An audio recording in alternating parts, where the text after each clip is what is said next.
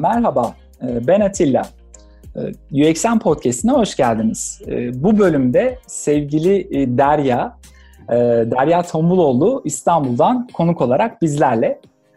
Kendisiyle podcast için iletişime geçtiğimizden beri çok yapıcı bir şekilde iletişimimiz ilerledi.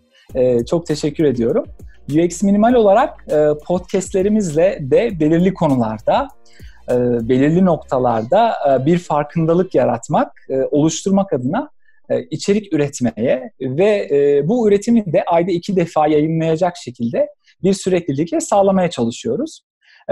Haliyle bu doğrultuda da ön çalışmalarımız oluyor. E, işte konu, konuk belirlemek, iletişime geçmek vesaire gibi ve Nilay, sevgili Nilay Hoca da bizi Derya ile bir araya getirdi, tanıştırdığı için teşekkür ederek e, Derya yayınımıza hoş geldin diyorum. Hoş bulduk. Merhabalar. Ben de teşekkür ederim. Nilay'a da sana da böyle güzel sohbet etme fırsatı olduğu için. Nilay zaten böyle insanları birleştirmek konusunda çok iyidir. Her Hı-hı. zaman o konuda e, hep ben doğru insanları bir yere getirdiğine inanıyorum. Ona da buradan teşekkür etmiş oldum. Evet, buradan da e, selamımızı göndermiş olalım. E, yine e, dinleyicilerimizle e, bir şeyi paylaşmak istiyorum. E, genelde konu ve e, konuk belirlerken e, şöyle bir yöntemle şahsen ilerlemeye uygun görüyorum ben. E, davet ettiğimiz kişilerle iletişime geçince, e, yani direkt e, işte şu konuyu seninle konuşsak e, nasıl olur diye e, bir şey sormak yerine sen nelerden bahsetmek istersin? E, neleri aktarmak istersin? E, neleri değerli veya neleri değersiz buluyorsun diyerek vesaire. E, genelde topu karşı tarafa atıyorum ki e, kişilerin, konukların kendilerince paylaşmak istedikleri, e, kendince değerli bulduğu şeylere yayınımızda yer verelim veya e, öne çıkarıyor olalım. Doğrultuda da Derya ile bir e, diyalog, e, bir mail trafiği oldu aramızda ve benimle bir döküman paylaştı kendisi. Ee, dökümanı okurken de biraz şunu fark ettim. Ee, gerçekten teoride yer alan bilgiler e, gündelik hayatta veya e, gündelik iş akışımızda bazen e, pratikte unuttuğumuz ya da nasıl söylesem böyle farkındalığı bir yerlerde göz ardı ettiğimiz şey. Böyle okudukça kendi kendime dedim ki ee, yok ya ben bir akış üzerinde durmayayım. E, Derya ile e, kaydımızda ben bir şey e, sormayayım direkt. Derya anlatsın, e, hani biz dinleyelim dedim ve e, fikrimi paylaştım kendisiyle. O da sağ olsun e, her zamanki gibi inanılmaz yapıcı bir şekilde yaklaştı ve e, ne olursa olsun doğaçlama olsun dedi ve e, şu an bu yayında sizlerleyiz. E, ayrıca e, şunu da bir yine belirteyim. E, ben de dinlemek için sabırsızlanıyorum kendisini. E, hani bilmediklerimi de öğrenmek için inanılmaz heyecanlıyım. E, biraz uzattım ama e, tabii e, konumuza başlamadan önce e, böyle soru cevap gibi olmasın dedim ama e, şimdi klasik girişimi de bir yandan yapıyor olayım yine. E, hatta olmazsa olmaz ilk sorumu e, yönelteyim. E, kimdir Derya Tombuloğlu? Ee, kendinden biraz detaylıca bahsedebilir misin rica etsem? Ee, bunu önemsiyorum. Ee, özellikle e, olabilirse detaylıca dinleyelim diyorum. Çünkü ben sadece tüketen taraf değilim, üretiyorum. Üretmeyi, işte bugün bu yayında paylaşmayı, e, bildiklerimi anlatmayı tercih edip yine böyle bir duruşla işte bu fiziki etkinliklerimize gelip UX mimar olarak konuk olup destekleyen, e, yine Derya gibi podcast'imize konuk olan, e, vakit ayıran ki en değerli şey hani vakit, zaman. E, insanlar buna enerjisini harcıyor. E, işte böyle kişilerin kim olduklarını insanlar bilmeli, tanımalı diye düşünüyorum. Bu sebeple de bununla başlarsak sevinirim Derya. Tamam. Biraz uzattım tekrar ama kusura bakma. Yok ses tonu çok güzel vardı. Bunu ayrıca söylemek isterim. Öyle mi? Ben çok çok teşekkür ederim. Şu an şu an utandım bilmiyorum devam nasıl olacak. Eski radyo zamanları hatırlatıyor bana. Onun için keyifli yani. Ben de dinliyorum seni bir akışta. Teşekkür ederim güzel sözlerin için. Yani şey benim için maksat sohbet etmek ve hani söylediklerimiz başkalarına başka şeyler düşünsün. Onlar da başka şeyler başkalarıyla konuşsunlar. Öyle dönüyor dünya. Ee, ben Heart Mind Design adında işte bizim böyle söylemesi kolay olsun diye HMD İstanbul diye kısalttığımız bir danışmanlık firmamız var. 2017'den beri orada çalışıyorum. Temelde de e, hem kar amacı güden hem de gütmeyen e, vakıf gibi e, kurumlarla çalışıyoruz ve onlara insan odaklı stratejileri bu yapıların içerisine nasıl e, yerleştiririz, e, nasıl böyle dönüşümler yaratırız diye bazı danışmanlık hizmetleri veriyoruz. E, öğretmenlerle eğitim alanında yaptığımız çalışmalar var. Çok değerli öğretmen aile ve eğitim reform girişimiyle birlikte. E, işte bunun gibi koç okuluyla yaptığımız çalışmalar var. Yanı sıra da e, işte bazı e, bankalar, bildiğimiz işte şirketlerle yaptığımız şeyler var diye özetleyeyim. Ama temelde insan odaklılığın e, kurumların ve organizasyonların içerisine yerleşmesini önemsiyoruz. Bunun öncesinde de ben e, iş hayatına aslında 2007 yılında reklamda başladım bir stratejist olarak. 2015 yılına kadar da sektörün içindeydim. E, en son Melina Turgul bir de stratejik planlama direktörüydüm. Sonra bunu bahsetmemin sebebi bence benim kariyerimdeki geçişle dünyanın geçişleri paralel gidiyor diye düşündüğüm için bahsediyorum. Ee, aslında reklamın içindeyken hani ikna sanatının ya da ikna devrinin kapanmakta olduğunu çok e, şiddetli şekilde hissettiğim için e, stratejist olarak da böyle bir avantajınız oluyor her zaman. Yani çünkü işiniz sizin tamamen sektörel değil aslında insanı anlamaya dair oluyor. E, bu beceriyi nerede daha fazla geliştirebilirim diye düşünerek sürecin daha başına geçmeye karar verdim. Yani bir ürünün e, anlatımından ziyade yaratımına nasıl geçebilirim diye ve tasarım odaklı düşünme konusunda da kendimi son yıllarda böyle odaklanmıştım, geliştiriyordum. Çünkü çok benzer aslında bir stratejistin çalışma metodolojisine. E, tasarım firmalarında aslında çalışmak ve o tasarım tarafını geliştirmek istedim. Orada büyük bir şansım oldu. E, Danimarka'da Hello Group adında e, o bölgenin güçlü tasarım firmalarından biriyle iletişime geçtim, tanıştık anlaştık ve ben onların buradaki ülke müdürü oldum. İki sene boyunca onlarla çalıştım. O böyle bir hem master hem e, işte derinleşme çok keyifli bir süreçti. Hem Danimarkalılarla çalışmak ayrıca güzeldi. Hı hı. E, ondan sonra da kendi işimize başladık. Ortam Merve ile birlikte. O da bütün bu süreçte benimle birlikte zaten aynı yoldan geldik yani. Aynı yerde buluştuk. Bugün çalıştığımız herkes de aslında ilk iş hayatına başladığım zamanlardan beri tanıdığım kişiler. Ekibin içinde sosyal bilimler alanında da e, kişiler var. Yani o taraftaki literatürü ve insanı anlamaya dair e, hem akademik hem de pratik bilgisi güçlü. Hem de benim gibi işte böyle tam ne yaptığı belli olmayan ama her şeyi yapmaya çalışan insanlar var. Böyle bir karışık. Öyle deme lütfen. Yok öyle yani. Şey biz e, müşterilerimiz bile tam tanımlayamıyor ne yaptığımızı yani. Onun için ama ben öyle olmasından çok memnunum. Çünkü yeni bir şeyler yapmaya çalıştığımız için oluyor. Onun için dert değil yani. Bir şeyler yapabildikten sonra adını koymasak da oluyor. Ee, böyle kısaca. Senin merak ettiklerin varsa ama bu hikayenin içinde cevaplayabilirim tabii. Şey mi? Yani iki kişi mi şu an? Ekip iki kişiden mi oluşuyor? Ben yanlış mı anladım yoksa? Hı? Ekibimizde yaklaşık 8 kişiyiz. Yani 8 kişi. danışmanlarımız da var birebir bizimle olmayan. Birebir ofisimizde insanlar var. Ee, evet. Ekibin içerisinde de hani hem sosyal bilimlerden hem tasarımdan işte çeşit aslında çok değişik e, geçmişlerden kişiler var. Ama temel evet. insanı anlama arzusunda birleşiyorlar diyebiliriz yani. Evet, süper. Teşekkürler. Ee, o zaman e, bugün ne hakkında e, sohbet edeceğiz Derya? E, neden böyle bir e, konuyla karşımızdasın, dinleyicilerin karşısındayız diyerek e, bir noktada yine sözü sana bırakayım. E, belki o mail trafiğimizdeki diyalogla başlayabiliriz. E, hem konumuzu da lanse etmiş olursun. Yani konunun böyle arka planından bahsederek bir giriş yapıp e, devamında da dilersen e, hani durmadan ilerleyebiliriz. E, söz sende diyeyim. E, bir de böyle zaman zaman araya girerek seni bölüyor olabilirim. Yani şimdiden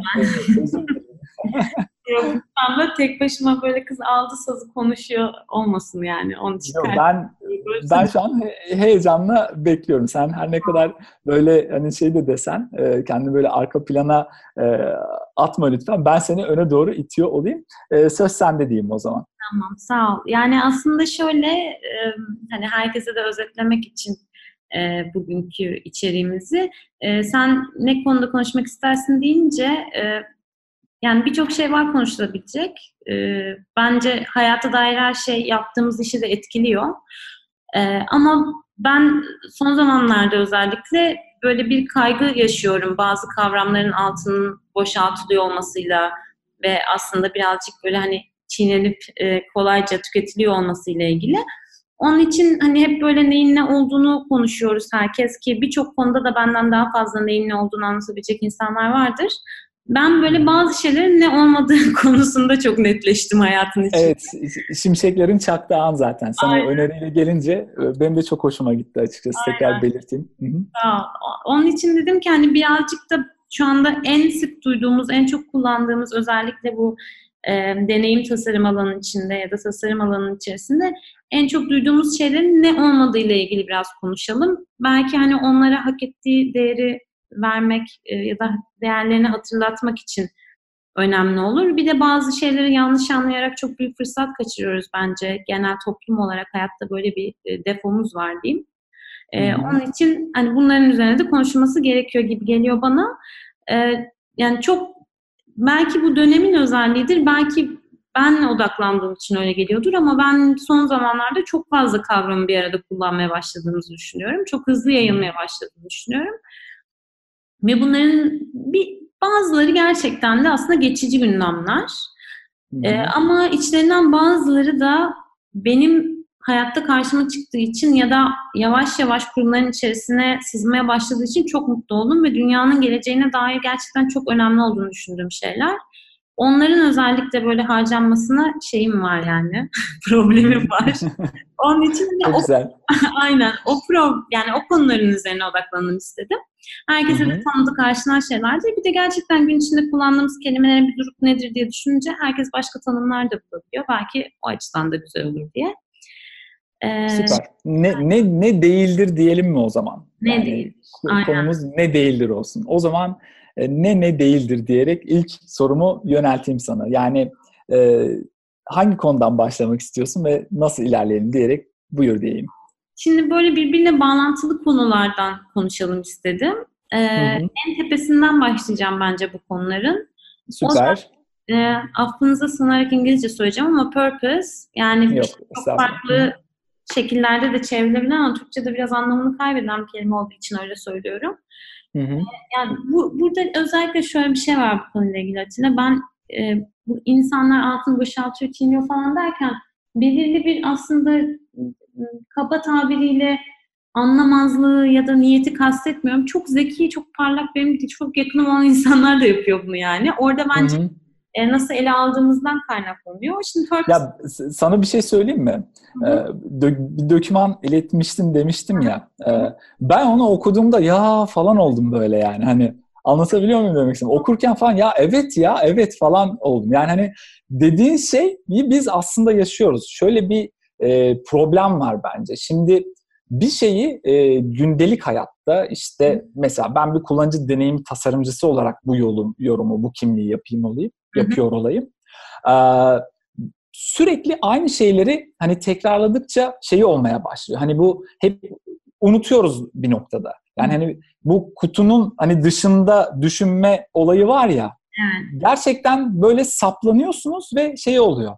E, onu gerçekten yaşıyoruz yani. Gündelik hayatımız böyle. Hani bu başkaları bunu aslında yanlış yapıyor diye değil. Hani Hı-hı. kendimiz de bunu yanlış yapıyoruz bence. Ben okudukça onun için hoşuma gitti ve böyle olmalı diye de altını hala e, fark ediyorsan çiziyorum. e, özür dilerim. Böldüm. E, yok, devam yok. etsen. Yani e, aynen dediğim gibi ya biraz şöyle bir şey var. Ben bunu e, çok uzun zaman olmadı yani bunun üzerine düşünelim. Kendimde de yeni fark ettim. İnsan kendi günlük hayatının içerisinde çok saçma bulduğu şeyleri iş hayatında normalleştirebiliyor.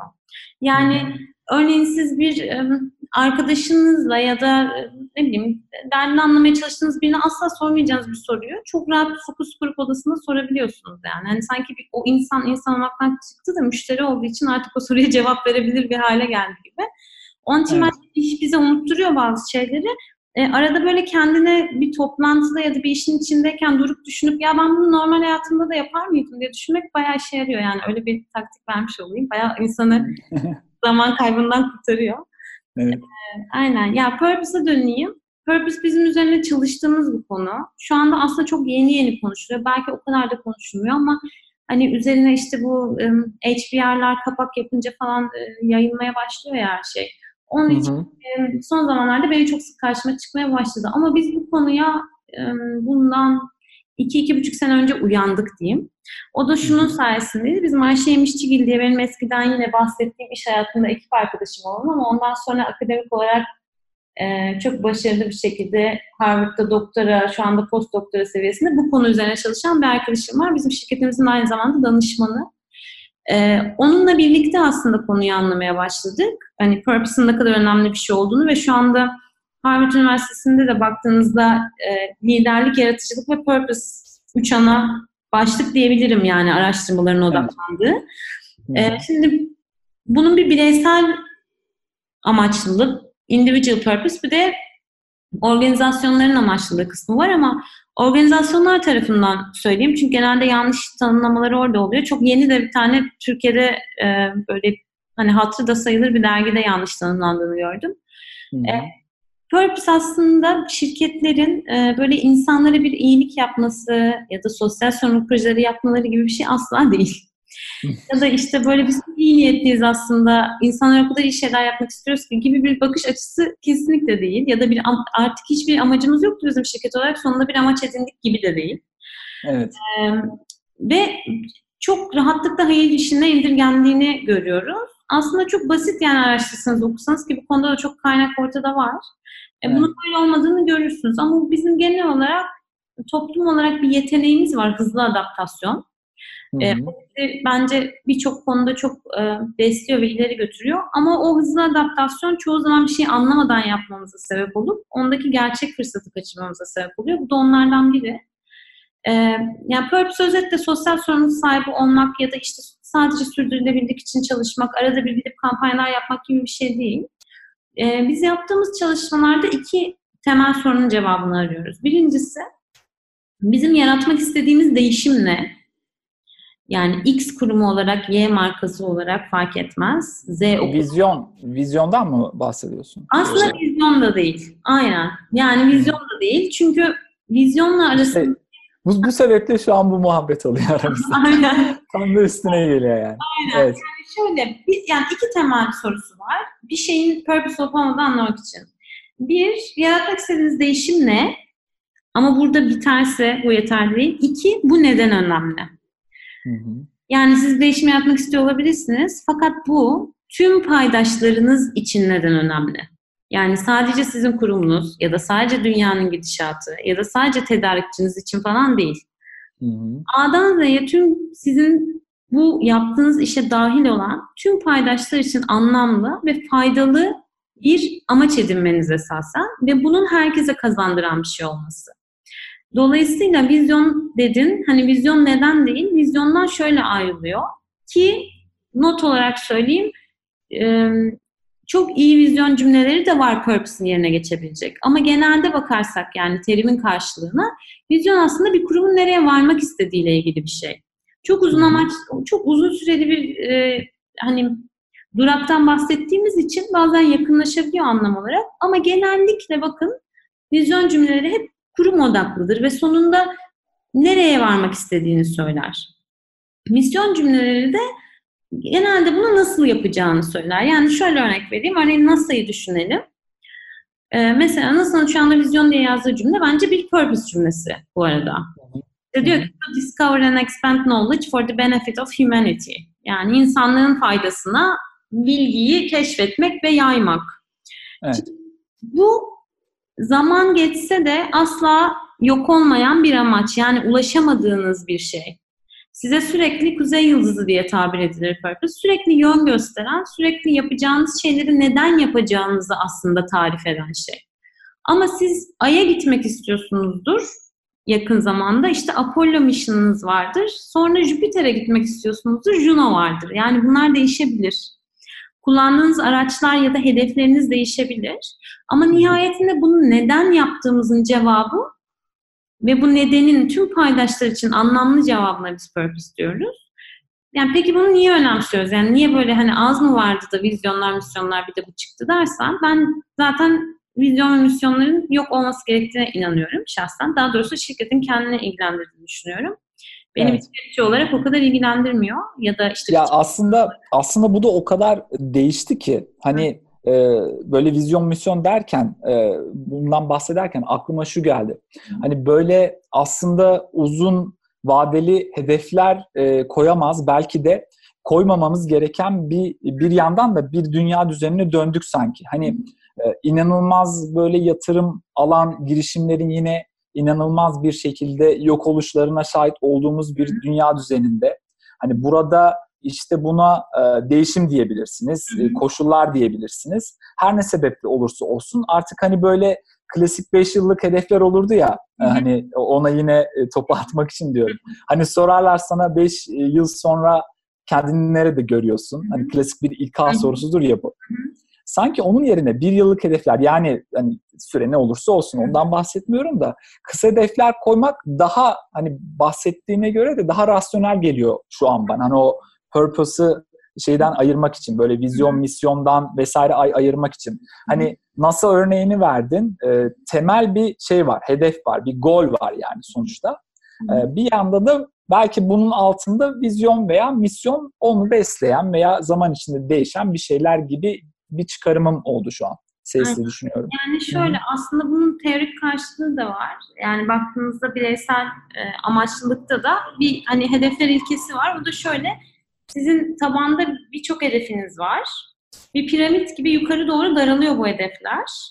Ve yukarı doğru daraldıkça kilit şey şurada özünüze yaklaşıyor. Yani daha size ve sizin hani otentik selfinize yaklaşıyor diyeyim. Bunun evet. en tepesinde purpose duruyor ve purpose değişmiyor. Evet, süper harika. Ee, ve biz bunu şu anda eğitimde de üzerine çalışmalar yapıyoruz. Yani bir çocuğun e, küçük yaşlardan itibaren kendini tanıyarak, kendi özündeki gücü keşfederek, kendi istediği alandaki değişime liderlik edebilmesi için e, kariyer seçimi o bu değil de nasıl bir yani yolculuk izlemelidir ve bu evet, yolculuk mükemmel. desteklenebilir hmm. diye. Şimdi burada çok önemli şöyle bir şey var. Biz genelde işte purpose e, bulduk diyen şirketlerin işte dediğim gibi sosyal sorumluluğa benzer işler yaptığını görüyoruz. Neden? Bu aslında işte kısa vadede bir şeyler yapma arzusundan kaynaklanıyor. Mesela senin az önce verdiğin örnekte hani İK sorusu örneğinde hani 5 yıl sonra kendini nerede görüyorsundan ziyade senin hayatta da, yaratmak istediğin değişim nedir? Ve sence neden bu değişim önemli sorusunu sorulması lazım. Yani bir insanın çünkü e, çalıştığı bahsediyorsun aslında. Aynen. Çalıştığı kurumlar. Bir değer gibi geliyor bana şu an. Yani e, değer, değerlerden beslenen bir şey ama nihayetinde Hı. hani işte nasıl örneğine geri dönersek e, insanlığın faydası için bilgiyi keşfetmek ve yaymak e, herkes için anlamlı bir şey değil mi? Yani ben nasıl çalışan biri olarak da buna kendime ait hissediyorum. Evet. NASA'nın harcadığı paranı sorgulayan biri olarak da ait hissediyorum. Ee, işte ne bileyim oradaki astronot olarak da ait hissediyorum. Yani herkes için anlamlı bir şey. Ama NASA sadece işte uzayı keşfetmek istiyoruz deseydi ben dönüp bana ne uzayı keşfetmekten diyebilirdim. Çünkü onun içindeki kendime faydayı görmüyorum yani. Evet. Ee, dolayısıyla bütün sizin aksiyonlarınızı, hareketlerinizi yönlendiren, yani Kuzey Yıldızı onun için harika bir tabir yani biz bu çünkü şirketin en büyük problemi ne aslında? Önceliklendirme yani. Neye neden para harcayacağını ya da neye neden kaynak harcayacağını karar verebilmek. Hı hı. Bunu yönlendiren bir şey. Ama hedefler e, dediğim gibi kısa vadeli olabilir, uzun vadeli olabilir fark etmez. Önemli olan şu, biz hep beraber bir topluluk olarak, kurum demiyorum özellikle yani. Çünkü ben bir diğer şey de refah değer sisteminden topluluk değer sistemine geçildiğini düşünüyorum. Yani çok büyük bir shift olduğunu düşünüyorum bu dünyada. Biz bir topluluk olarak bu kurumun içinde çalışan, bu kurumun ürünlerini kullanan, bu kuruma tedarikçi olan, işte bu kurumdan etkilenen, o kurumun fabrikasının olduğu yerde yaşayan topluluk olarak e, neden burayı önemsiyoruz ve neden burası için bir şey yapalım ya da burayı neden sevelim? Yani bunun cevabını aslında hepimizin bulması lazım içinde ki yani sürdürülebilir bir ilerleme kat edelim ve hepimiz aynı yöne doğru gidebilelim. Özellikle de bence çalışanlar açısından bu gitgide önemli oluyor yeni nesille birlikte. Evet. Çünkü eski vaatlerle kandırabildiğiniz çok şükür ki yeni bir nesil yok yani. Bizim ekibimizde böyle 95 sonrası doğanlara ben bayılıyorum yani. Hani evet, evet, için, kesinlikle. Aynen yani onlar için hiç, hiç, hiç şeyi takmıyorlar. Yani şöyle bir e, olay var. Hani yani ne, ne diyorlar ki hani ben bir şekilde hayatımı e, sürdüreceğimi biliyorum. Bir şekilde işte o parayı kazanırım. Ama e, bu bağlamda da güzel bir yaklaşım var bence. En azından hani bunu bir şekilde gözlemleme imkanım oldu. Hani sürdürülebilirlik dedik ya. Mesela tüketim toplumuna bile şu an hani o ortak faydadan bahsediyorsun ya işte neden bu kadar e, nasıl söylesem e, işte müşteri sadakati e, kazanma yolunda e, ilerleyen firmalar bu kadar dönüştürülebilirliğe e, altını çize çize, bu kadar yeşilizi altını çize çize e, vurguluyorlar. Belki de bir noktada bu e, bunun sebebi. Evet yani burada önemli olan bizim bir, bir topluluk olarak bütün paydaşlarımız için anlamlı ve bizim hareketlerimizi yönlendirecek e, ve hep birlikte bütün çabamızı aynı yöre doğru kanalize etmemizi sağlayacak anlamlı bir amaca sahip olmak. Ve bununla ilgili işte isteyen herkes araştırabilir. Yani Google'a yazsalar çıkar zaten. Çok ciddi araştırmalar yapıldı. Yani Harvard'dan tutun da işte Accenture'a ona buna aklınıza gelebilecek her yer e, belirli bir e, sağlam purpose olan firmaların diğerlerine göre çok ciddi oranlarda daha fazla kar ettiğini de gösterdi. Hani evet. bu sadece de e, dünya için değil, kurum için de e, faydalı bir şey. Ama burada kilit bir fark var. Bence o da bizi insan odaklılık konusuna getirebilir. İnsan evet. odaklılık ne değildir konuşabiliriz. Evet, o zaman insan odaklılık ne değildir diyeyim. Aynen. Şimdi biz e, insan odaklılığı çok kullanmaya başladık e, her şeyin içinde.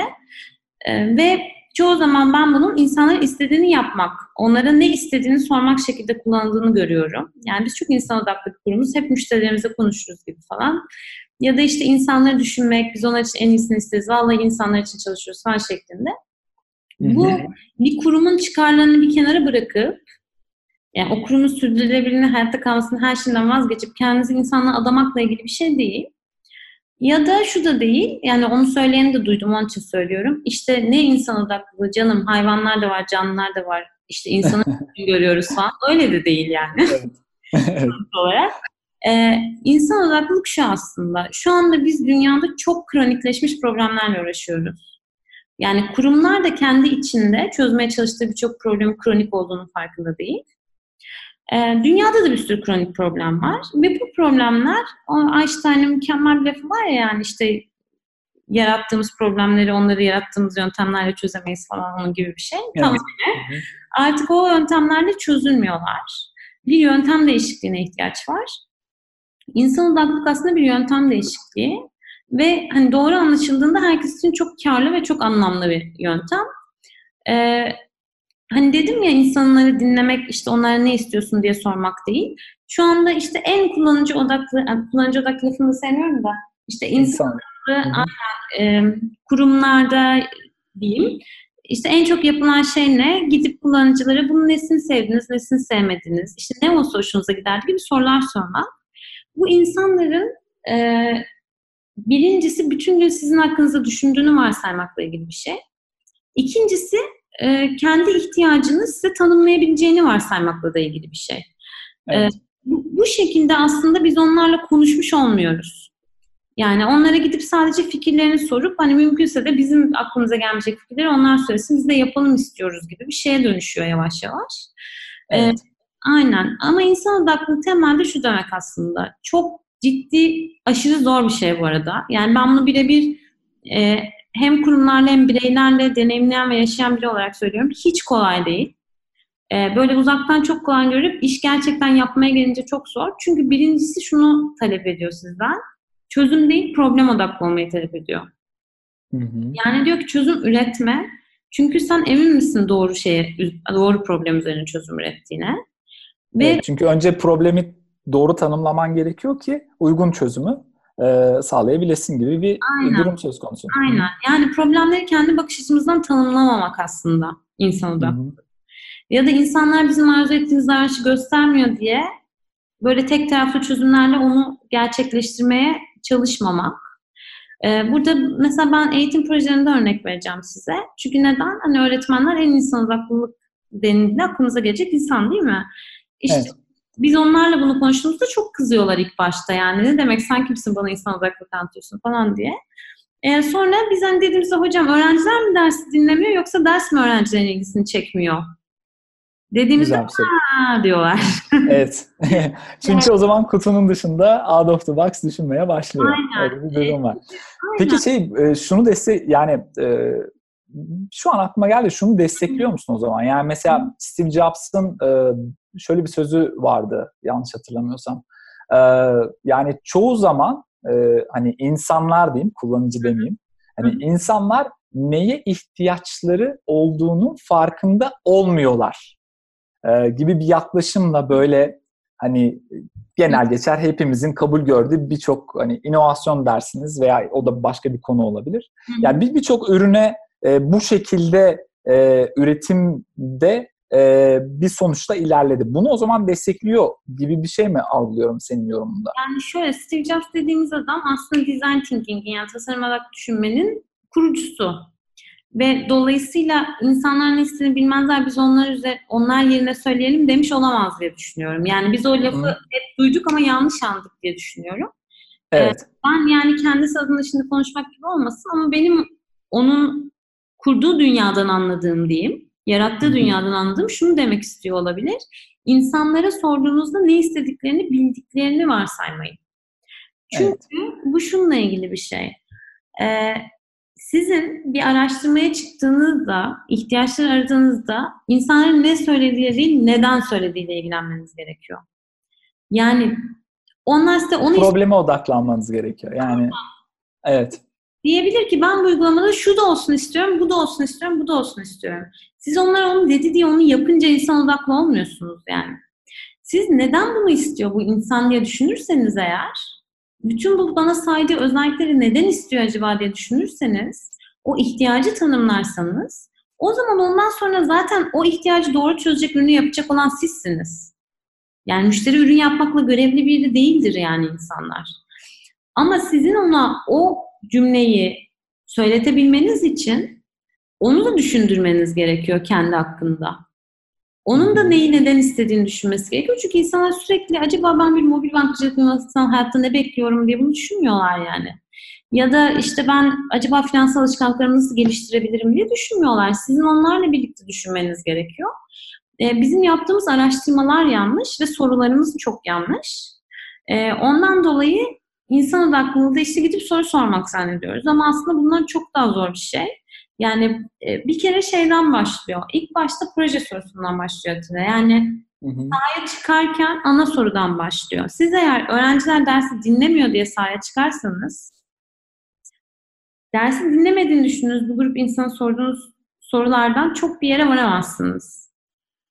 Ama eğer ders öğrencilerin ilgisini çekmiyor diye sahaya çıkarsanız dersin neden dinlemediklerine dair sebepleri bulabilirsiniz ve oradan çözüm üretebilirsiniz.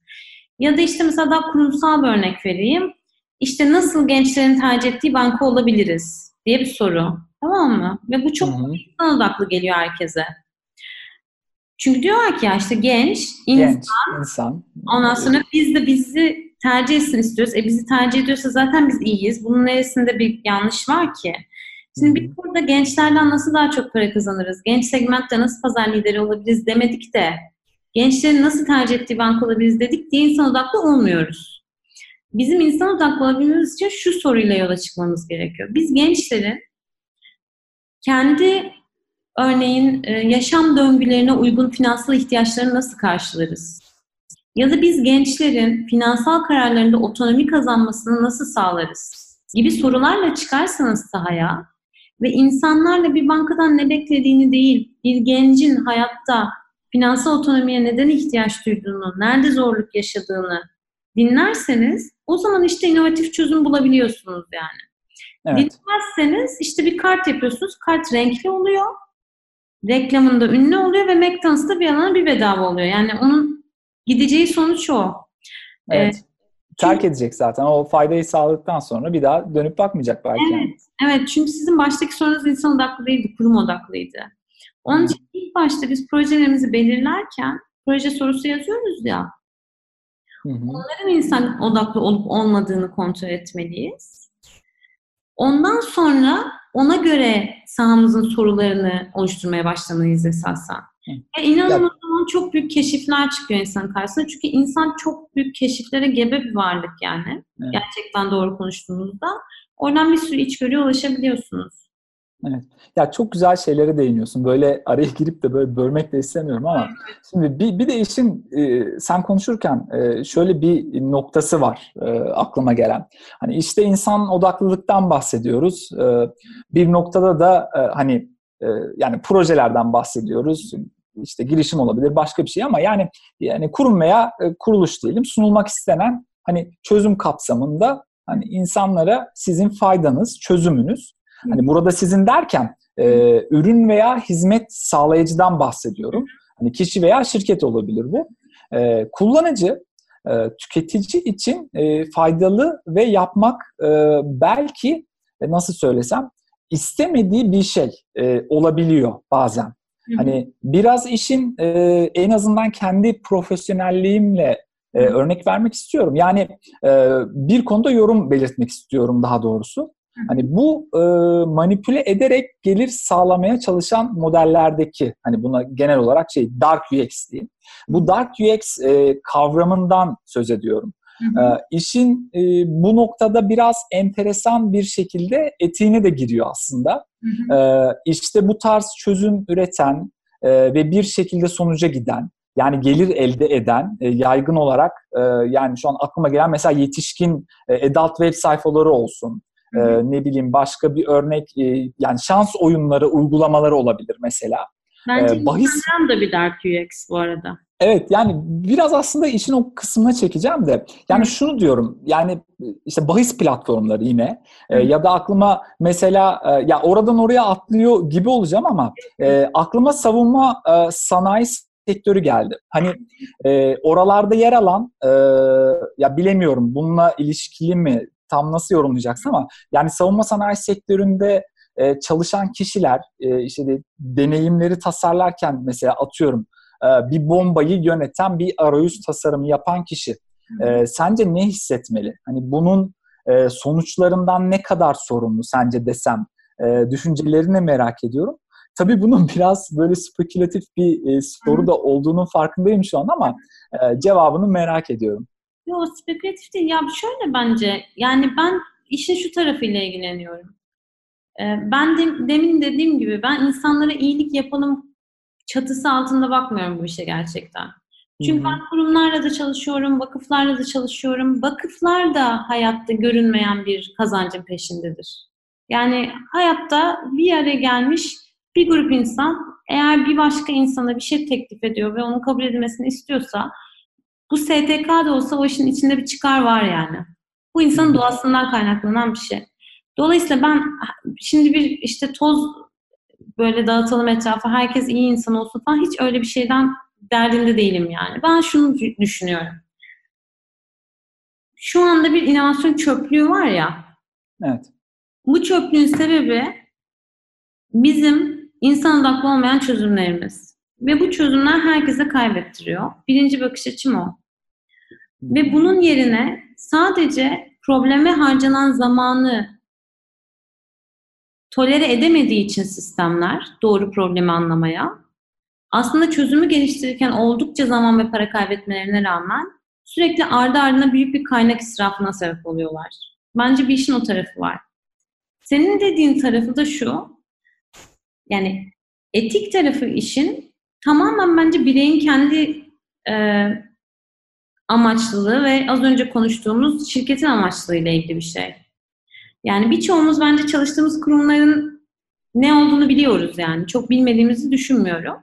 Hı hı. E, oranın içinde kendi bireysel e, hikayesinde, kendi amacında bir şey bulup yapıyorsa bilmiyorum yani. Ama etik kuralları bence kural yani kural olmalıdır. Kurala bağlanmalıdır ve ona göre cezası olmalı ya da olmamalıdır. Onun dışında bireysel yorumlamalara girmek ya da insanlara uzaktan varsayımla konuşmak hoşuma gitmiyor. Çünkü onların hikayelerini bilmiyorum yani.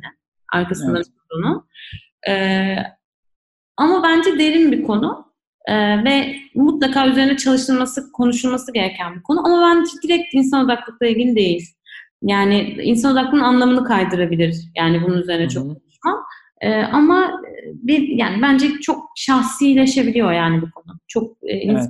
Kendi değer yargılarına göre eğer bazı kanunlar ve kurallar çerçevesinde bir şey yoksa orada hayatta sosyal toplulukların her türlü konusunda olduğu gibi kişilerin kendi sınırlarını belirlediği bir yere doğru gidebiliyor bence. Ama ben az önce Instagram'da onun için söyledim. Ee, kar odaklı işte kurum odaklı başlayan şeyler bir insan zaafını yakaladı diye ve büyüdü diye değerli olmuyor bence. Benim kişisel fikrimi sorarsam. Benim gözümde evet. bir değeri yok yani. İlk, ilk çıktığı noktada böyle bir e, şey uygulamasıydı. E, filtre, yani bir fotoğraf uygulamasıydı. Ama şu an baktığın zaman işte bu çerçevede belirttiğin, az önce belirttiğin çerçevede e, bir e-ticaret platformuna dönmüş neredeyse bir durumda.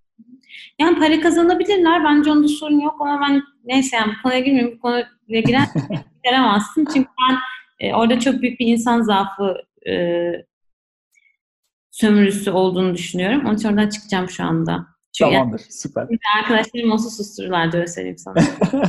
Tamamdır. Ama çok güzel yorumların ya. Teşekkürler gerçekten. Sohbet ediyoruz. Ee, az önce içgörü dedim. İstersen içgörüye gelelim. Ya insan, Hı-hı. insan odaklılığının içinde temelinde şöyle bir şey var. İnsan odaklı nasıl olacağız? Bir kere öncelikle çok büyük bir kafa değişikliği, bakış açısı değişikliği ve mekanizma değişikliği gerekiyor. Yani problem çözme süreçleri var ya her kurum kendine has. Evet. Onun total değişmesi gerekiyor. Lider KPI'lerinin değişmesi gerekiyor. Performans review'ların değişmesi gerekiyor falan. Yani o konu öyle bir konu bence. Yani öyle olmadıkça olmuyor. Ama hani bunlar var farz edelim ve biz daha içgörü odaklı bir inovasyon süreçleri tasarlıyoruz ya da işte kurum kültürü tasarlıyoruz vesaire diyelim. Orada da içgörüyle ilgili büyük bir karmaşa var. Şimdi ben maalesef çok fazla yerde e, böyle işte içgörümüz, işte kullanıcılara sorduk, e, sabah kalktıklarında şunu yapmayı seviyorlar gibi içgörüler duyuyorum. Hı. Ya da işte e, insanlarla konuştuk, e, yeni öneriler bekliyorlar gibi falan. Şimdi bunların hiçbiri içgörü değil. Çünkü içgörü, içgörü en başta tespit değil. Yani gözünüzle gördüğünüz aşikar, size doğrudan söylenen, sizin soru soru cevap aldığınız bir şey içgörü olma ihtimali yok. Ee, daha önce muhtemelen duyduğunuz bir şey de değil. Yani eğer bir içgörü yakaladıysanız. Ee, bir kişinin sadece bir hikayesi, bir duygusu, çok acayip bir içgörüye rastladım, bir insan hikayesi dinledim, öyle de değil. Ee, kültürden etkilenebiliyor ama hatta kültüre ya da in, belirli insanlara özgü de değil içgörü. Peki ne? İçgörü aslında e, davranışların altında yatan çok basit ve derin nedenler. Yani bir insanın bir şeyi neden yaptığının ya da neden istediğinin cevabı. Ve bunlar genellikle tüm insanlar tarafından paylaşılan ortak duygulardan oluşuyor. Yani insan olmaktan kaynaklı nedenler. Yani siz bir içgörüyü duyduğunuz anda içinizden bunun doğru olduğunu anlarsınız. O durumda olmanız gerekmez sizin de aynı koşullar altında yaşayan biri olmanız gerekmez. Ama insan olarak anlarsınız bu duyguyu. Siz de onu hayatınızın başka bir noktasında, başka koşullar altında yaşıyorsunuzdur. Ve bir Danimarkalıyla işte Türkiye'de de yaşıyordur. Ne bileyim ben onlar da ortak şey buluyordur. Bir kadınla bir erkekle, bir çocukla bir yetişkinde. Yani bu insan olmaktan kaynaklı bir şeydir. Ve bir görüşme yapıp da biri gelip ben onlarca içgörü buldum derse bu da olmaz. Yani o da değildir. Bir görüşmeden bile onlarca içgörü çıkmaz. Genellikle içgörüler aslında hani dedim ya az önce bir doğru soruya odaklanıyoruz diye. Hı hı. İşte örnek verelim. Hani demin verdiğimiz örneği verelim. İşte gençlerin finansal kararlarında otonomi kazanmasını nasıl sağlayabiliriz diye bir soruyu araştırıyoruz ve gençlerle bu konuda konuşuyoruz diye düşünelim. Ee, bu konuda siz onlarca insanla konuşuyorsunuz. Yani işte hedef kitle diye tanıdığınız insanlarla konuşuyorsunuz. Onlar anneleriyle, babalarıyla, öğretmenleriyle, arkadaşlarıyla, bir tane bu konuda çalışmış uzmanla vesaire vesaire. Ve bütün duyduğunuz şeylerden biriyle konuşurken onun söylediği bir yerde her şey birleşiyor.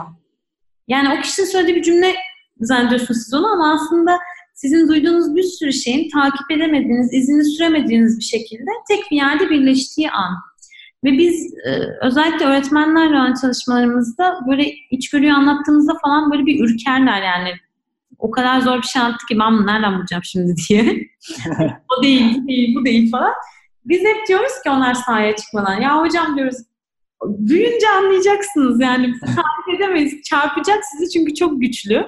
Güçlü olduğu için fark edeceksiniz. Ve sonra hep gerçekten istinfas her döndüğünde diyorlar ki anladım ne dediğini tamam öyle oldu gerçekten diye. Ee, evet. Ve bu içgörü meselesini yakalayabilmek için yani içgörü biz niye arıyoruz kendi e, iş hayatımızda ya da işte kendi sorumluluklarımızın içerisinde odaklandığımız problemin altında yatan şeyi bulmaya çalışıyoruz ki doğru çözüm üretelim. O evet. insani tarafı arıyoruz yani. Ee, bunu bulmak için kritik olan şey de aslında iki şey. Ee, biri doğru soruları sormak. Bir tanesi de dinleme becerisi. Ve mesela sen bu iki konuda ne, kaç puan verirsin kendine Atilla? Nasıl? Bir daha soru, sor, soru sorma ve dinleme becerilerinde kendine kaç puan verirdin? 10 üzerinden. Evet. E, şu an e, böyle bir tricky algıladım şu an yani. Hani, Söyle. Gerçekten ee, böyle bir. Ya ortalama bir cevap vereyim bari de hani şey olsun o zaman. Sen çok garantici çıktın. Nasıl? Garantici çıktın diyorum. evet. ya gerçekten fikrini merak ettim. Sen kendini yani e, soru sorma becerilerin, dinleme becerilerin açısından nasıl buluyorsun? Yani soru sorma nasıl bir skalada değerlendireyim mesela? Yani bir de onlar arasında tamam 10 üzerinden. Ee, soru sormaya e, hani 7 diyeyim. Hani Hı. dinlemeye de e, 9 diyeyim. Tamam. Yani bu, bu iki yetenek de ben de muhtemelen benim için de geçerlidir bu. Herkesin çok iyi olduğuna inandığı konular. Hı hı. Neden? E işte yani soru soruyorum, dinliyorum hani çok da karmaşık bir şey değilmiş gibi görünüyor. Evet, düz mantık öyle. Aynen. Ama bakalım ne gelecek şimdi. Aynen. Ama ben bunu iş hayatının içinde de özel hayatımda da çok deneyimledim. Kendimi de çok geliştirmem gereken bir konu. Hala da geliştirmeye çalışıyorum. Çok zor iki beceri bu iki beceri. Çünkü hani böyle sadece ağızdan çıkan kelimeyle ya da kulağın duyması bile olmuyor. Bence geliştirmek için çok ciddi bir emek ve sabır gerekiyor. Ve bu e, kendi dinleme becerisi konusunda mesela şeyi okumuştum. Bence çok doğru. E, insanların kendini olduğundan çok yüksek notladığı iki tane beceri var. Biri sürücülük becerilerimiz yani ne kadar iyi araba kullanıyorsun sorusuna verilen cevap. Bir, bir diğeri de dinleme becerileri. Yani ne kadar iyi dinleyicisin sorusu. Evet. Bu ikisine insanlar objektif değerlendirmelerin çok üstünde puanlar veriyorlar. Hani sürücülük tarafının nedenleri farklıdır ama dinlemede şöyle haklı bir sebep var. Ee, dinlemek gerçekten insan için çok zor bir şey aslında. Yani şimdi podcast'i dinleyenler de mesela yorulmuş olabilir buralarında yani konunun. Hı hı. Onun böyle bilimsel bir sebebi de varmış. Şimdi rakamları sallamayacağım da mahcup olmayayım diye. Ama özetle şöyle söyleyeyim. E, aslında konuştuğumuzdan daha fazla dinleyebiliyoruz. Yani bir dakikada diyelim işte şu kadar kelime konuşabiliyorsak onun bir buçuk katı dinleyebiliyoruz. Evet. Ve zihnimiz o boşlukları dolduruyor biri konuşurken onun için.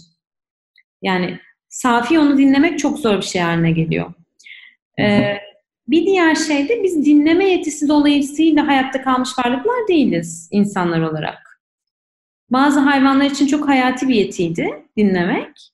Bizim için o kadar değildi yani. Biz daha çok sesimizi çıkarmak, bağırmak ve ifade etmekle hani hayatımızı devam ettirdik ve evrimleştik diyelim. Ve duymakla aslında yani duyuyoruz. Aynen, duymakla. Hı-hı. Ama dinlemek bizim için çok kritik bir şey değildi. Onun için gerçekten insan için zor bir yetenek dinlemek. Ama e, burada şöyle önemli bir şey var. Yani bu içgörüye ulaşmak için doğru soru dedik ya. Doğru sorudan kastım şu. Yani günlük hayatınızda istediğiniz gibi konuşabilirsiniz ki bence günlük hayatta da önemli. Ee, özellikle bir şey, birini anlamaya çalışıyorsanız böyle bir soru kapsamında o insanın konuşma sırasında sizinle birlikte düşünmesini sağlamanız gerekiyor. Çünkü konuşma bir düşünme aracı aslında. Yani ben sana şu anda sadece bildiklerimi aktarmıyorum. Düşünüyorum da aynı zamanda üzerine onların. Ve hiç düşünmediğim şeyleri de şu anda ekliyorum yani konuşmamın içine. Evet. Yani sen bana bir soru sorduğunda yeni bir şey düşünüyorum. Yani biz böyle beynimizde işte e, dosyalar var biri basınca düğmesine çıkarmıyoruz. Yani konuşurken düşünüyoruz. Onun için ne kadar iyi soru o kadar iyi cevap aslında. O zaman şey mi? Yani iletişim kurmanın yani iletişim kurmaktan bahsediyorsun sanki. Hani e, hani iletişim karşılıklı olan bir şey. Dinlemek, e, konuşmak, sormak, cevap almak bir noktada e, aynı şeye odaklanmak gibi algılıyorum buradan. Yani temelde benim şeyim şu, e, konumuz çerçevesinde. Yani sonunda bir ürüne, servise dönüşecek şeyler, inovasyonlar çerçevesinde de. E, eğer bir konuyu birini anlamaya çalışıyorsanız onun karşısına çok gerçek bir merakla gitmeniz gerekiyor.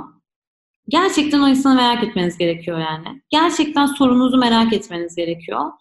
Ve o insanın bu soruların cevaplarını bilmediğini düşünerek, böyle bir varsayım yapmayarak bildiğine dair, ben ona bu konularda düşünmesi için neler sorabilirim?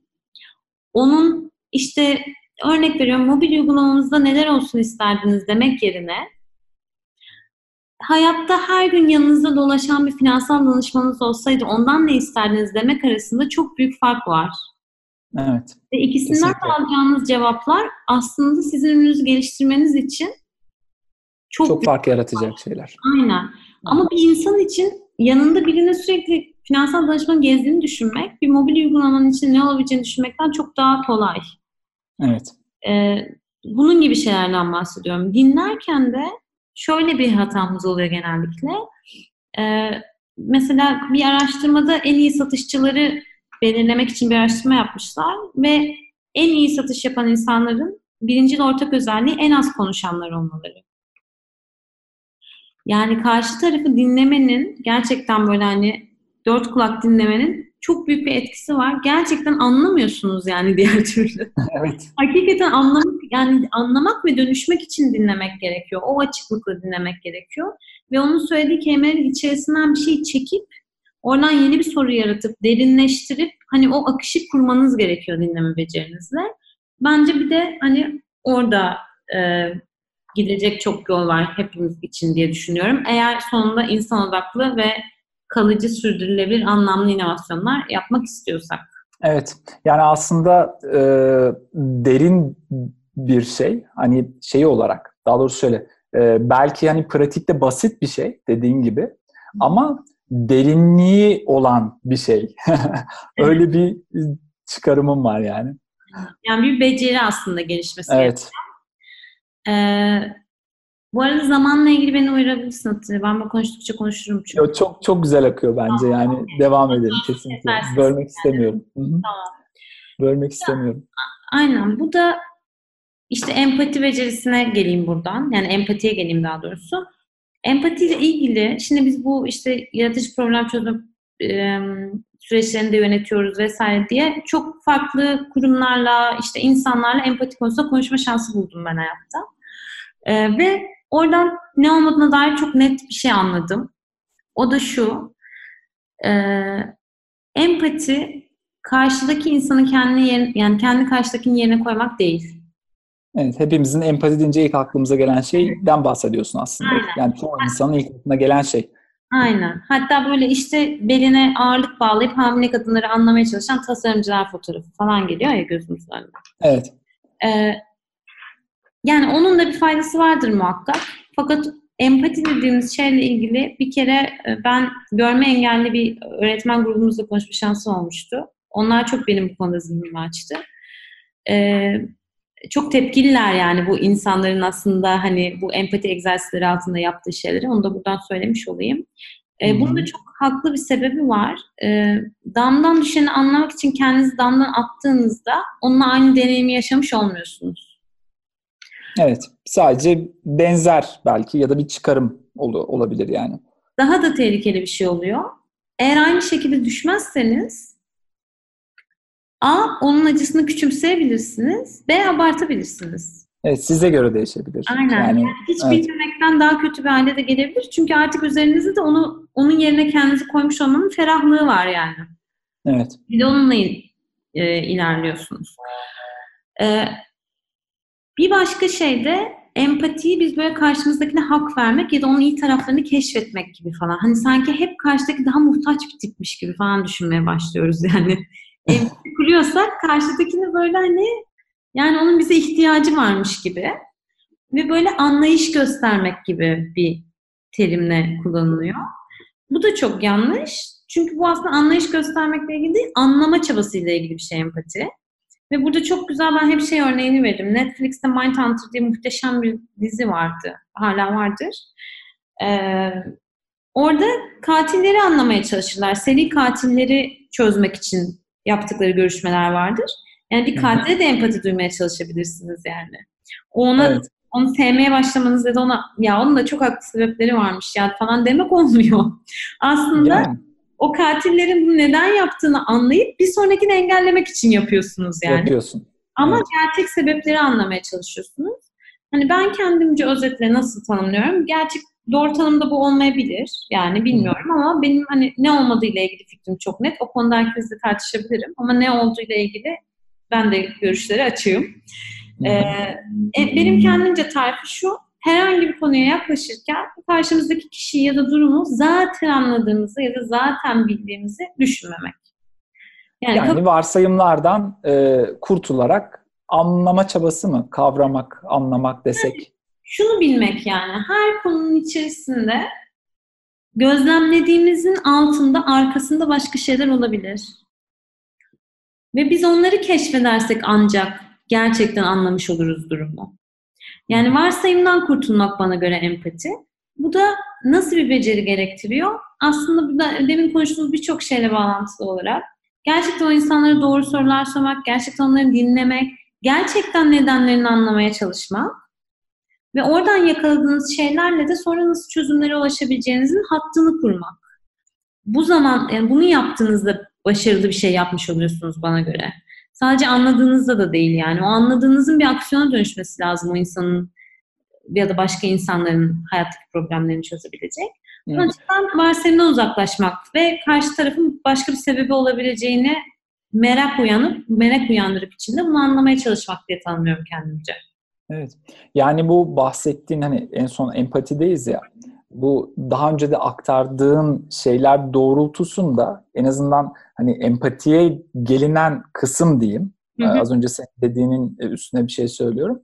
Bir noktada da e, hani o ele alınan konu, araştırma, işte e, üretilecek şey veya hani çözüm ne olursa olsun o süreçte bir e, bir noktada da profesyonelliği de getirmeye başlıyor gibi. İşte o içgörüyü anlamak, işte e, içgörüyü kavramak diyeyim. E, işte empati yapabilecek e, yani e, altını çizdiğin noktada empati yapabilecek e, farkındalığa ya çok şeyi zor seçiyorum bu arada kelimeleri. Yoksa sen beni düzelt, düzelt yani. Yok o öyle değil. Zaten konumuz bugün bu. Hani bir noktada da e, ben de hani uyanışlar yaşıyorum vesaire. Onun için de çok faydalı oluyor. E, hani özetleyecek olursam e, doğru şekilde şimdiye kadar bahsettiklerini bir şekilde kavrayıp hayatında gerekse özel hayatında gerekse iş hayatında e, uygulayabilen e, kişiler e, bir noktada problem bir şey üretmekse e, veya hani tasarım odaklı düşünmeden birçok şey çıkıyor diyoruz ya işte kullanıcı deneyimi tasarımı da günümüzde e, bunu bir metot olarak kullanabiliyor veya hani her an her yere metot olarak kullanılabilecek bir e, şey ya bu. Hı hı. Empati aşamasının öznünde e, bu e, çıkarımlar ilgili şey diyeyim artık, şey doğrultusunda bir e, profesyonelliği de o farkındalığı e, sağlayarak bir profesyonelliği de getirmiş oluyor mu diye özetleyeyim. Hı hı. Yani şey, yani ben zaten çok profesyonel bir yerden bakıyorum açıkçası. Hani senin dediğinde doğru anladıysam eğer. Yani yani yaptığımız iş daha iyi yapmakla ilgili bir derdimiz varsa Atilla ki herkesin yok bence. Ama varsa hepimiz bence her nerede çalışıyor olursak olalım bir sürü kaynağa erişimimiz var bu konuda. Yani etrafımızda insanlar var, şirketimizin kaynakları var, işte bir ağın içerisindeyiz vesaire. Ve eğer bu önemli kavramları doğru anlayıp benimsersek ve kendi çabamızla bile bir şeyler yaparsak bence bulunduğumuz her yerin içinde daha anlamlı dönüşümler yaratma şansımız olduğuna ben inanıyorum. Hmm, süper. Bunun profesyonel kasa olarak da çok değerli bir kasa olduğuna inanıyorum. Yani biz ekibi arıyoruz, gelsinler yani. Böyle insanları. Ve ileride herkes... Buradan da duy- duyuruyor olalım. Buradan da duyuruyor olalım. Evet. Gelsinler yani. E, çünkü çok zor bence e, böyle insanlarla karşılaşmak. Ama çok değerli olduklarını düşünüyorum. İleride de daha da değerli olacaklarını düşünüyorum. Hani senin söylediğin üzerine aklıma geldiği için söyleyeyim. E, çok öneririm e, herkese e, OECD'nin ya da World Economic Forum'un tanımladığı gelecek becerilerini incelemelerini. Hı hı. Aynı zamanda Daniel Pink'in e, The Conceptual Age diye bir kitabı vardır. Onu da çok öneririm. E, burada tarif edilen şey şu e, ve hani McKinsey raporlarından nereye istersen bak. Şunu çok net bir şekilde görüyoruz yani alim olmaya gerek yok. Geleceğin aranan iş becerisi empati sahibi, patern kurabilen, yani bağlantı kurabilen, anlam yaratabilen, baktığı şeyin içerisinde altında o değeri görebilen insanlar. Çünkü e, artık böyle yani Excel'de inanılmaz şeyler yapabilen insanlara çok da ihtiyacımız olmayacak gibi görünüyor hı hı. yakın gelecekte. Onun için bu beceri bence her anlamda çok değerli yani. Hani benim çocuğum olsaydı sadece bunu geliştirmeye çalışabilirdim. Bu çocuğu olanlara öneririm The Conceptual Age'i. Bence çok kafa değiştiriyor. Tam da böyle işte, okul seçimleri falan bir baba olarak 20 aylık bir oğlum var. Bir baba olarak e, direkt bunu şey aldım. Take on Sen ayrıca da konuşalım. Sen de ayrıca da konuşalım. evet. Süper. Teşekkürler. E, şimdi e, yaratıcılık dedin az önce. Hı hı. E, yaratıcılık ne değildir desem e, oraya doğru biraz aksak ne dersin? Tamamdır. Yani yaratıcılık ne değildir de çok üzerine düşündüğüm, önemsediğim bir konu. Bu konuda çalışan çok önemli insanlar da var. Özellikle yurt dışında akademisyenler var. Çok önemli. Biliyorsun yani yaratıcılık akademinin de çok ilgilendiği bir konu olmaya başladı. Tabii e, iş dünyasında ilgilenmesiyle birlikte ikisi birbirini besler şekilde. E, bence burada da çok büyük yanlış anlaşılmalar ve ne değildirler var. Hani birinci ne değildir? Yaratıcılık şanslı azınlıklara ait bir beceri değildir. Ee, ben reklam ajanslarına gözünü açmış bir insan olarak bunun böyle zannedildiğini çok iyi biliyorum. Çünkü e, bir reklam ajansının içerisinde yaratıcı ekip diye bir şey olması çok komik bir şey bence. Ee, yani herhangi bir şirketin içinde yaratıcı insan diye bir tanım olması çok komik bir şey. Çünkü yaratıcılık aslında insanın bugüne getiren yegane yeteneklerden birisi ve hani geldiysek buraya bizim de içimizde var yani kesinlikle doğduğumuzda. Bizim doğamızın parçası bir şey. Hani burada bana konuşmak düşmez. David Kelly'nin falan kitaplarında Creative Confidence'da, yaratıcı özgüvende adam anlatmış sayfa sayfa zaten yani. Ama e, biz hala çok şiddetli bir şekilde yaratıcılığı bazı insanların sahip olduğu bir beceri zannediyoruz. Bunun bize unutturulan bir şey olduğunu, ve sadece bazı becerilere atandığı için de kendimizden uzakta ben mühendisim ne işim var yaratıcılıkla falan diye gördüğümüzü unutuyoruz. Ve bence çok kritik bir hata yani. Dünyanın çok ihtiyacı var insanların yaratıcı zekasına, özgüvenine. Ama burada Kesinlikle. baktığında aynen işte yani HBR dergisinin kapağında bile hala yaratıcılık konusu olduğunda renkli şeyler falan koyuyorlar. Yani hani yani işte yani dediğin kesinlikle katılıyorum. Yani günümüzde bile yani e, ya, ya hala gerçekten e, bahsettiğim durum geçerli. Hani tasarım deyince de özellikle hala akla işte hani güncel trend veya teknolojinin bir sonucu değil. Hala akla şu an bir arayüz e, geliyor. E, bu bir işte bir web arayüzü olabiliyor veya ne bileyim bir uygulama arayüzü olabiliyor. Belki bundan bir 5 e, 6 bilemedin 10 yıl önce e, şey gelirdi, bir grafik çıktısı gelirdi akla. Kanlarla gelirdi ya. Aynen. Tasarımın aslında kelime kökü problem çözmedir yani. Evet. Etimolojik olarak bakarsan. Aynen. Kısa ve kısa ve net olarak tam dediğin gibi yani bir problemi çözmek. Aynen. Yani onun için böyle yaratıcılık diye Google'a aradığımızda sağ beyin, sol beyin çizimleri görmek istemiyoruz. Buradan herkese duyurulur. Duyurulur. Duyurulur Aynen. kesinlikle. ee, şey yaratıcılık solo bir aktivite değildir. Yani böyle bir insanın kendi başına inanılmaz fikir ürettiği bir süreç değildir. Herhangi bir yaratıcı fikrin içinde binlerce kişinin fikri var. Yani onun için hiç kimse çıkıp bu benim fikrimde diyemez mesela bir şeye. Hı hı. Ee, Ve tam bu sebepten yani az önce söylediğimiz azınlıklara ait olmayan herkeste olan ama bastırılan, unutturulan, köreltilen beceri olduğu için tüm kurumların bence tüm seviyelerinde yaşatılması gerekiyor. Yani bir kurumun tüm iş kollarında, tüm seviyelerinde yaratıcılığı besleyecek şeyler yapması gerekiyor. Bence bir kurum sorumluluğu olarak, çalışanlarına sorumluluğu olarak. Hı hı. Ee, ama bu neden olmuyor? Çünkü yaratıcının ihtiyaç duyduğu ortam şu anda yaşadığımız sistemin onayladığı bir ortam değil.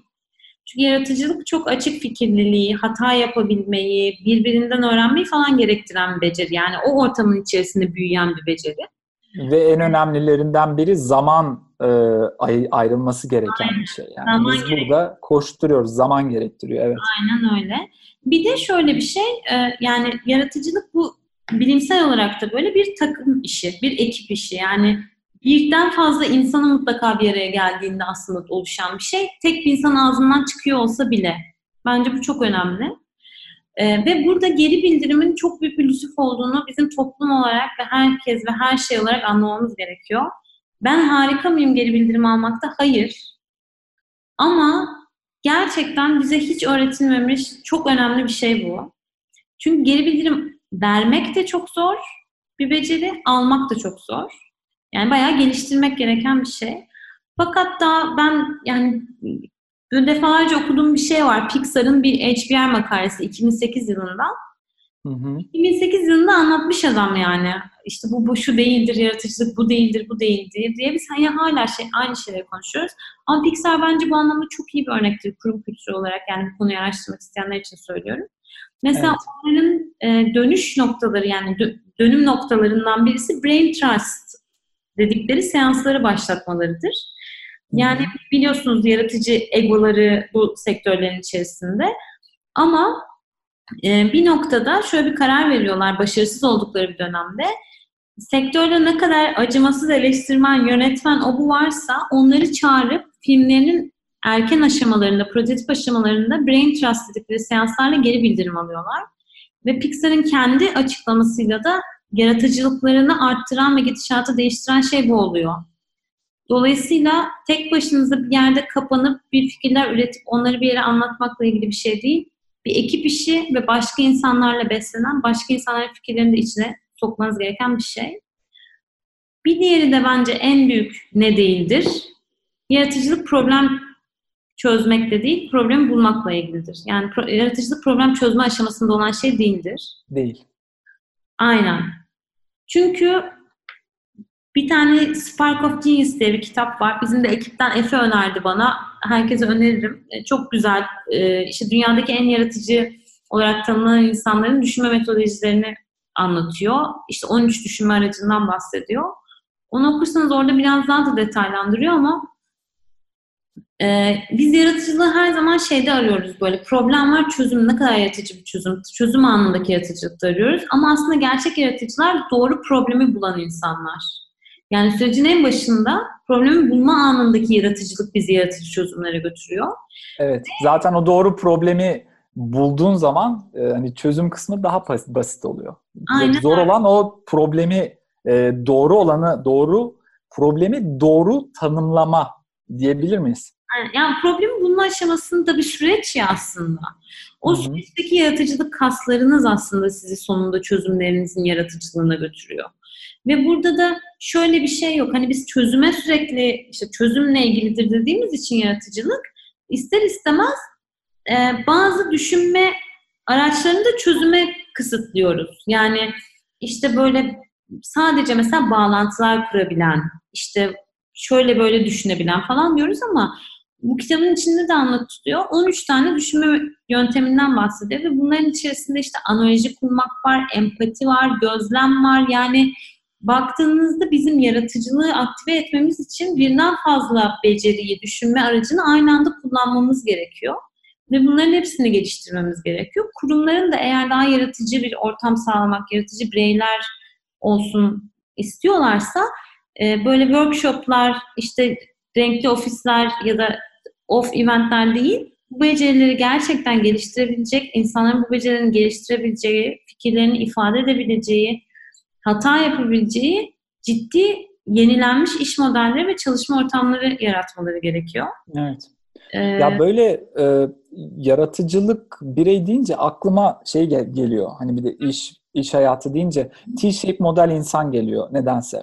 Hani belki birkaç alanda derinlemesine profesyonel olmayan ya da olan e, ama farklı farklı alan veya disiplinlerden e, haberdar olup e, belirli bir farkındalığı olup Hı hı. aradaki bağlantıları kuran hani senin de bir noktada tasvirlediğin şeyler bunlar gibi geliyor. Hı hı. Ve ona göre bir yaklaşım veya bir duruş sergileyebilen kişi diyebilir miyiz bu doğrultuda? Yani bilgi, deneyim ve birikimini işte diğer alanlarla işbirliği içinde kullanan kişilere hani, hani pozisyon olarak hani diyorsun ya olmalı işte bu şekilde çalışılmalı vesaire pozisyon olarak e, ihtiyacın e, artma sebebi veya buna doğru evrilmenin nedeni bu olabilir mi diye e, düşünüyorum şu an. Yani bence öyle. Yani şöyle bir şey var bence bana sorarsan. Yani e, bence dünyanın en zengin şirketi resepsiyondaki insanından CEO'suna herkesin yaratıcılık ve işbirliği becerilerinin yüksek olduğu şirket. Evet. Çok güzel yani, çıkarım. Hayatta bence o şirketin asla sırtı yere gelmez. Yani bunlar çok, çok önemli kapitaller ee, ve maalesef Türkiye'de özellikle eğitim sistemimizin de odaklanmadığı beceriler.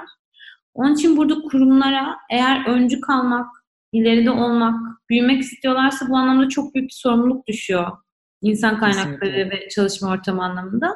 Ama burada yaratıcılık tiplerinden bahsetmişken sen şunu söyleyeyim. Ee, mesela biz işte yaratıcı bir insan sen dedin yani bağlantılar kuran insanlar hayal ediyorum. Hani çok güzel. Çünkü aslında etrafımızda yaratıcı birini düşündüğümüzde o insan illa bir şey yapan biri değil değil mi? Yani evet. hemen bir ressam arkadaşımız falan gelmiyor aklımıza.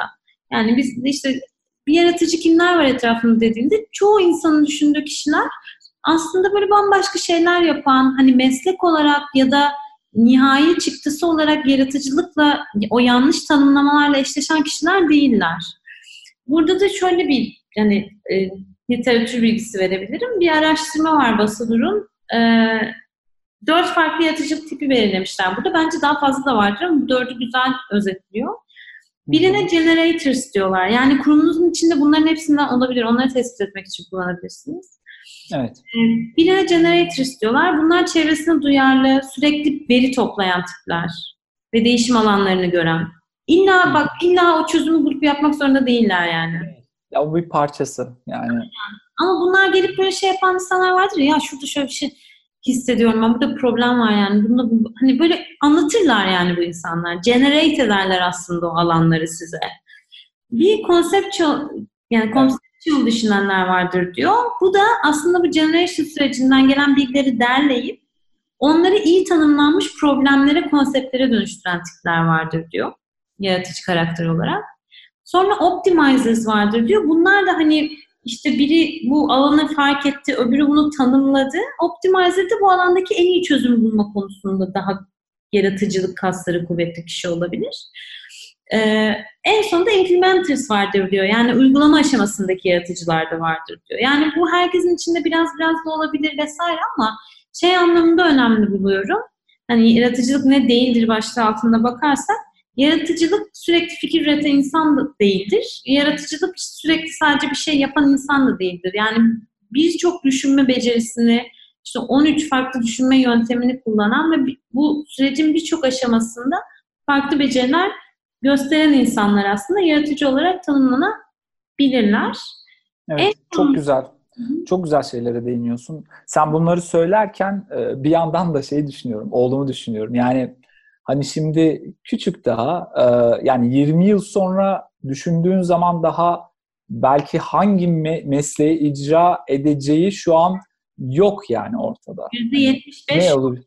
OECD evet. raporu öyle diyor. %75 evet. bilmiyorsun. Yok hani bunu bunu düşününce de hani şöyle bir e, sonuca varıyorsun haliyle ya da ebeveyn olarak şu, şu an öyle bir düşünceye giriyorum ben. Aslında belirttiğin hususlarda gelişimi sağlayacak e, şeylere yöneltmek. Hani yani düşünebilmeyi e, sağlayacak donelerle e, beslemek gerekiyor ki hani yaratıcı olsun. E, bir şekilde şu an X-Max mesleğini uyguluyor olabilir ama yarın zaten o değişiyor veya olmayacak veya baş, tamamen bambaşka bir şey olacak e, gibi bir yorumum var. Aynen. Sen Conceptual oku Atilla. Mutlaka. Tamam. Kesinlikle okuyacağım. Orada Teşekkür ederim. bir şey var çünkü. Hatta adam e, kitabın ön sözünde de demiş yani analar babalar okuyun demiş. Yani güzel toparlamış bence. Onun için kesin tavsiye ediyorum. Ee, onunla ilgili ayrıca da konuşuruz. Ben eğitimle şimdi biz çok ilgilendiğimiz için kafam çok şey var da uzatmamak için girmiyorum. Ee, Onunla ilgili ayrı ayrı konuşalım çünkü ben de eğitim evet. sektöründe çalışıyorum evet. şu an. Ha, süper. Öyle tamam. Aynen. Ayrı bir eğitim konuşalım seninle o zaman. Tamamdır. Tamam. Anlaştık. Aynen. Ee, bir diğer şey de son yaratıcılık ne değildir tarafında. Ee, bunun nasıl teş- teşvik edildiğine dair. Yaratıcılık nasıl teşvik ediliyor? İşte biz yaratıcılık kurumlar şimdi karar verdiler ya yaratıcılığı teşvik etmeye. Ne yapıyorlar? Ee, yaratıcılık beklenen bir ödül, beklenen bir değerlendirme, bir gözetim, bir zaman limiti ve bir rekabet varsa gerileyen bir şey.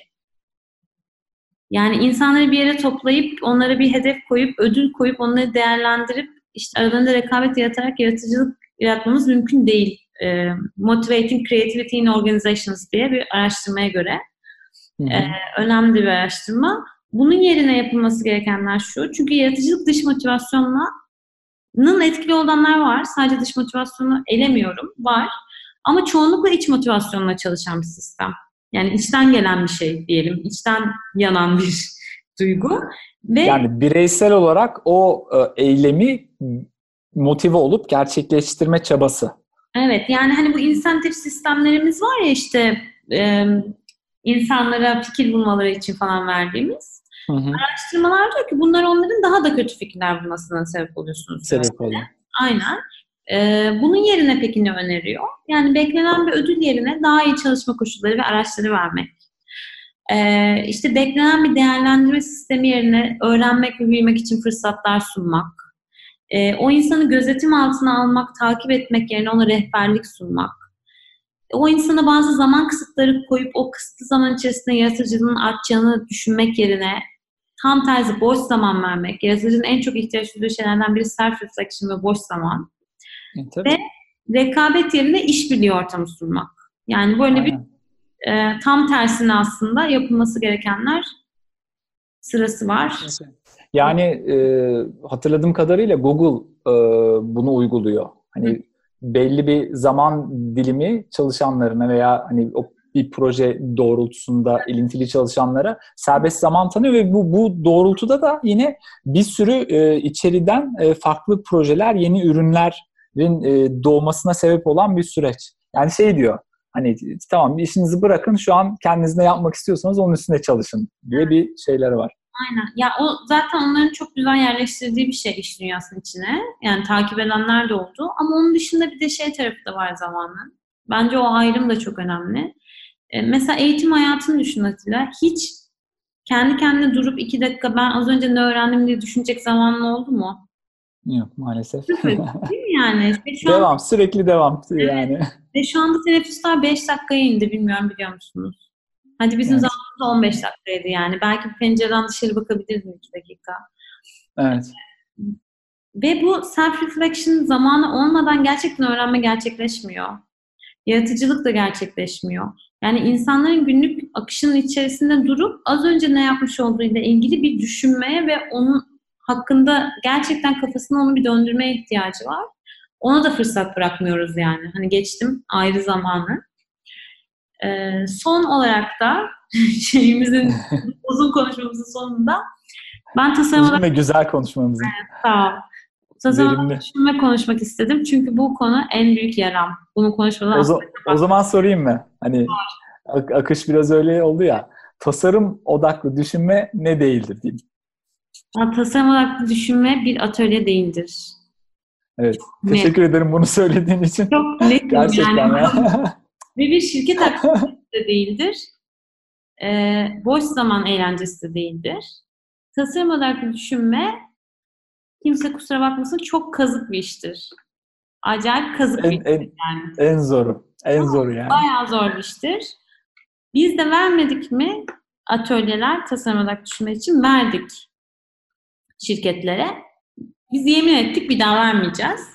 Yani çünkü biz hep e, şey umuduyla verdik yani. Biz onlara anlatırız ne olması gerektiğini. Yani orada çünkü iki gün içinde de yapılabilecek şeyler var tabii ki yani.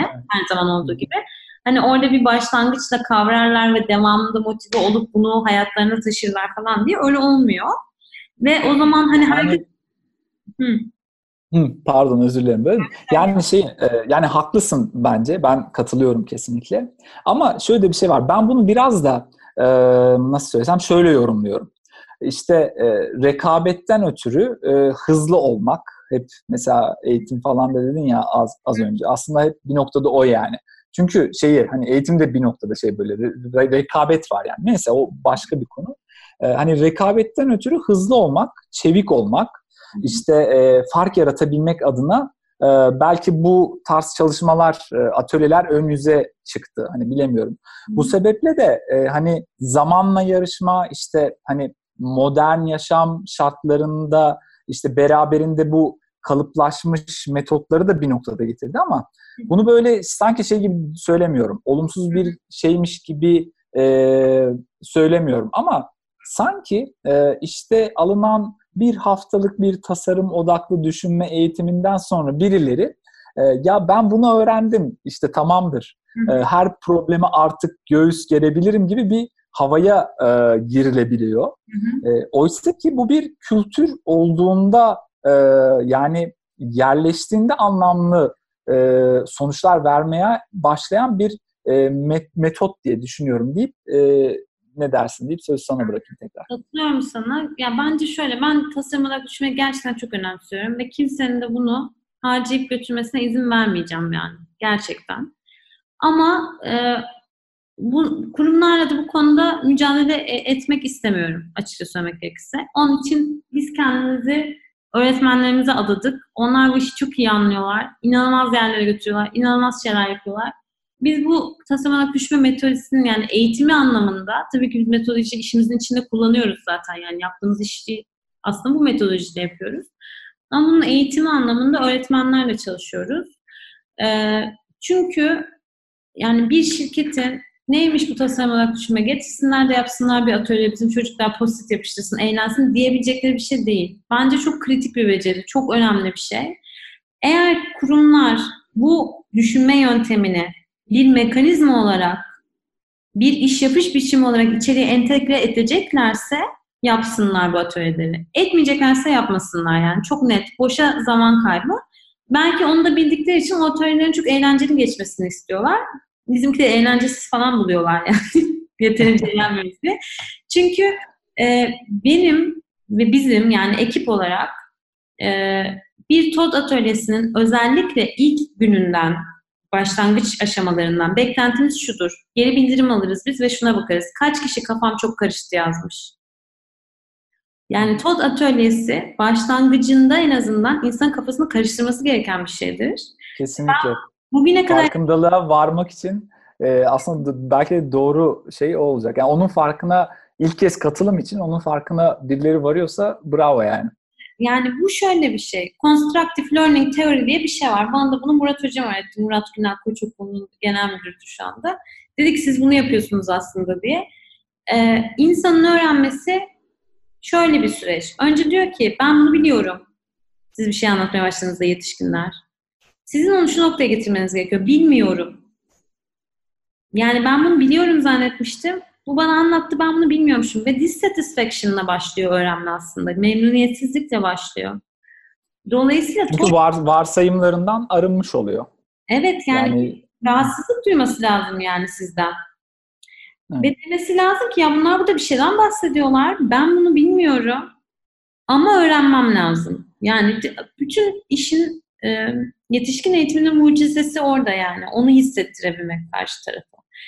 Ve tasarım odaklı düşünme şu ana kadar alışkın olduğumuz davranışları o kadar tersine çeviren bir şey ki bir insanın gelip lay lay lom diye bu atölyeden ayrılması çok mümkün değil gerçekten yani.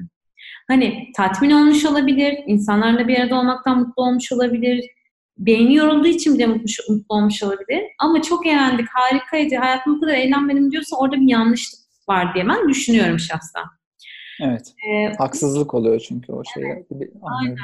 Aynen. Ya burada bir tane şey var. Yine çok öneririm. Backwards um, Brain Bicycle diye bir video var YouTube'da. Hı hı. Bir araştırmacının, nörobilimcinin um, bisikletin gidonunda yaptığı bir numara işte gidonu sağa çevirince tekerlek sola gidiyor ya da tam tersi şeyi değiştiriyor yani sizin onu kontrol sisteminizi. Evet. Ve onun üzerinden şeyi anlatıyor. Bütün insanların bakıp ne var ya ben bunu yapabilirim diye üstüne atlayıp bir adım bile gidememeleri. Ama her seferinde de herkesin bunu yapabileceğini düşünmesi. Bu testi yapan nörobilimcinin bile yani tek konusu bu, araştırma konusu bu. 8 ayını alıyor birazcık yol alabilmesi. Ve en ufak bir şeyde telefonu çaldığında ya da kafası karıştığında tekrar düşüyor. Ben tasarım olarak düşünmeyi buna çok benzetiyorum. Çok iyi bildiğinizi düşündüğünüz ve artık böyle otomatik düşünmeden yaptığınız bir şeyi, bisiklet binmek gibi, çok beyninize yerleşmiş bir şeyi değiştirmeye çalışıyorsunuz. O ve, kadar eminsiniz ki aslında ondan ama... Evet. Ve bu bir refleks artık sizde değil mi? Yani problem çözüm, problem çözüm, problem çözüm refleks olmuş artık sizde. Onu değiştirmek gerçekten çok zor. Gerçekten çözüme değil probleme odaklanmak, yalnız hareket etmemek, insanlarla işbirliği yapmak, işte kendinin yapabileceğine inanmak, o özgüveni geliştirmek falan hakikaten çok zor şeyler ve insanı sürekli tuzağa düşüren şeyler. Yani o telefonun çalınca adamın bisikletten düşmesi gibi. Tam böyle benimsediğinizi düşünüyorsunuz metodolojiyi. Yine en ufak bir uyaranda tekrar eski formatınıza, fabrika ayarlarına geri dönebiliyorsunuz. Onun için benim tasarım odaklı düşünmeyle ilgili nedir sorusunun cevabı hani ne değildir? Kesinlikle bir atölye ya da işte böyle bir beş adımlı kolay uygulanabilir metodoloji gibi basit bir şey değildir. Tasarım odaklı düşünme aslında bir problem çözme yöntemi ve bizim bugüne kadar alıştığımız problem çözme yöntemlerinden de farklı ve beynimizin alışkın olmadığı bir düşünce yöntemi sunuyor. Dolayısıyla Kesinlikle. eğer buna adapte olmak istiyorlarsa bireysel olarak bunda bir değer görüyorlarsa ve kurumsal olarak bu sistemin içerideki problem çözme yöntemlerine de entegre olmasını öngörüyorlarsa bence buna yatırım yapsınlar. Eğer görmüyorlarsa o insana gidip yani ya gerçekten çok adapte oluyorlar ve geri dönüp hayal kırıklığına uğruyor insanlar ya da bir hafta sonra duydukları her şeyi unutuyorlar. Hiçbir şey yaramıyor. Onun için hani tasarım odaklı düşünmeyi bir problem çözme metodisi olarak herkesin kafasına yerleşmesini ben tavsiye ederim. Atölyelerde de yapılabilecek çok şey var. İki, iki günde de öğrenecek çok şey var. Ama o zaman tasarım düşünme metodisini öğrenmiş olmuyorsunuz. Fikir sahibi olmuş oluyorsunuz diyeyim. Kesinlikle. Ya belki de bazı şeyleri deneyimlemiş oluyorsunuz. Ya şey diyeceğim hani tasarım odaklı düşünme ya kalıbın adı. Kalıp olarak içince düşünme var. Bisiklet örneğini verince e, bir yandan aklıma şu geldi. E, aslında o edinilmiş e, deneyim, o bilgi, o düşüncenin bisikleti kullanırken bir kalıplaşmış hali var. Hı hı. Hani e, siz bisiklete binerken, e, bisikleti sürerken nasıl süreceğinizi düşünmüyorsunuz. Öğrenirken düşünüyorsunuz, ona fokussunuz. Aslında o an e, bir böyle tasarım odaklı düşünme e, çerçevesinde o anı yaşıyorsunuz. Bu mesela şeyde de aynı. Hani araba sürmede de aynı veya ne bileyim ayakkabınızı bağlıyorsunuz. E, bağla ayakkabı bağlamayı öğrenirken sürekli düşünüyorsunuz. Ya böyle miydi, şöyle miydi gibi e, bir kurguluyorsunuz. O an onu her şeyinizle, benliğinizle e, oradasınız o an. Ama bağlamayı öğrendikten sonra bir daha düşünmüyorsunuz. Onun için bisiklet gerçekten bence de mükemmel bir şeymiş, deneymiş yani. Onu yani çünkü o kalıptan çıkarman lazım. Yani senin o bakış açından, o şeyden e, kişiyi kesinlikle kurtarman lazım. Hmm. Onu da bizim bir öğretmenimiz bize izletti. E, daha doğrusu şöyle, biz öğretmenlerimize devrettik artık programımızı. Onlar yürütüyorlar, biz sadece koçluk yapıyoruz. O diğer öğretmenlere metodolojiyi aktarırken bu videoyu izletti, başınıza bu gelecek diye. Ve biz evet. dedik ki ah ne kadar güzel yani ne kadar hani e, çok mutlu olduk yani onun bu şekilde değerlendirmiş olmasına ve oradan başlatmasına aslında süreci. Bütün öğretmenlerin beklentilerini çok doğru bir yere oturttu. Tabii öğretmen oldukları için mükemmeller yani. Biz de onlardan çok şey öğreniyoruz. Ee, bu bugüne kadar bir içgüdümüz gelişti bizim değil mi? Yani alışkanlıklarımız oluştu bir şeyi çözmekle ya da bir şeye bakış açımızla ilgili. Bu alışkanlıkları değiştirmek ve yeni içgüdüler edinmek gerekiyor. Yani bir probleme baktığınız andaki ilk refleksinizi değiştiriyor aslında tasarım odaklı düşünme. Ve bence ben buna yüzde yüz eminim. Yani kesinlikle eminim. Hayatın her alanında insanın ihtiyaç duyduğu bir düşünme yöntemi ve insanın yaratıcılığını tekrar kazanması çok önemli bir e, değer bence dünyada. Onun için bu metodolojinin bu kadar kolay kullanılabilir hale getirilmiş olduğu için hani bunu yapanlara çok şey borçluyuz. Ama biz onu kolay kullanılabilir, beş adımlı bir şey diye küçümsememeliyiz. Çok önemli, çok büyük bir şeyi bizim için uygulanabilir, kullanılabilir hale getirdiklerini düşünmeliyiz sadece. Ama bu emeği vermek için yine aynı yani bu beceriyi edinmek için yine aynı emeği vermemiz gerekiyor. Bu yöntem basitleştirildi diye beceriyi edinmek basitleşmedi yani. Çok tekrar etmek gerekiyor. Bir egzersiz programı gibi. Ee, sürekli o kası geliştirmek, o kasın o hareketi unutmamasını sağlamak e, gerekiyor. Onun için hani bence bu ciddiyetle yaklaşmamız gereken bir şey. Öyle yaklaşan herkesin de hayatında ben kendim dahil e, geri dönüşleri olduğunu gördüm. Hiçbir zaman zaman kaybı değil bence. Derya, çok çok teşekkür ediyorum. Ben teşekkür ederim. Yani böyle umarım benim keyif aldığım kadar herkes keyif almıştır bu sohbetten, bu sohbeti dinlerken. Hatta ve hatta yayını montajladıktan sonra da bazı şeyleri tekrar hazmedebilmek adına da bir daha dinleyeceğim. Tamam. Yani yayını bitirelim. Hani yayını bitirmeden son kez e, söylemek, aktarmak istediğin e, bir şey var mıdır? E, ben size teşekkür ederim. Böyle gönüllü bir çabayla e, hayatınızdaki zamanı böyle şeylere ayırıyorsunuz. Bence çok kıymetli bir şey. Bence konuşmaya çok ihtiyacımız olan bir dönemdeyiz. Bir araya gelmeye, doğru şeyleri birlikte bulmaya. O anlamda bence güzel oldu. Ben de böyle şeyler hep düşünüyorum. Hiç derli toplu anlatmamıştım. Hatta sana yazdığım yazıyı bile yazarken dedim ki ilk defa bunları böyle hani bir yere yazıyorum. Üşeniyorum öyle şeylere çünkü. Onun için benim için de iyi oldu yani. Ben de seninle konuşurken kendim de bir daha düşündüm. Yeni şeyler de fark ettim. Onun için güzel oldu. Teşekkür ederim. Süper. Çok teşekkür ediyorum tekrar. O zaman e, izninle e, klasik yayınımı e, kapatma konuşmama başlayayım ben. Buyurun. Ee, dinlediğiniz için e, teşekkür ediyorum. E, podcast'imizi dinlediğiniz kanal üzerinden e, takip edip abone olmayı unutmayın lütfen. E, yani abone derken e, abone e, olmak ücretsiz bu arada bazen soruyorlar. Ee, ve bizi Apple Podcast'ler uygulaması üzerinden ve yine e, Ekşi Sözlük üzerinden de e, yorumlarınızı bekliyoruz.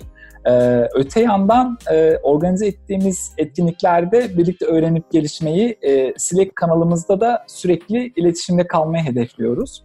E, Derya sen e, Slack kanalımızda var mıydın? Yokum galiba. Yok musun? O zaman e, yayından sonra ben seninle davet linkini paylaşayım. E, gelirsen çok sevinirim. E, Slack kanalımızda e, güzel etkileşimler oluyor. E, bir de Derya sana şeyi sorayım. E, dinleyicilerimiz e, sana ulaşmak isteseler, bir şeyler sormak isteseler nasıl ulaşabilirler? E, Derya et HMD İstanbul, Hakkari Manisa Diyarbakır İstanbul Birleşik hmdistanbul.com adresine ulaşabilirler.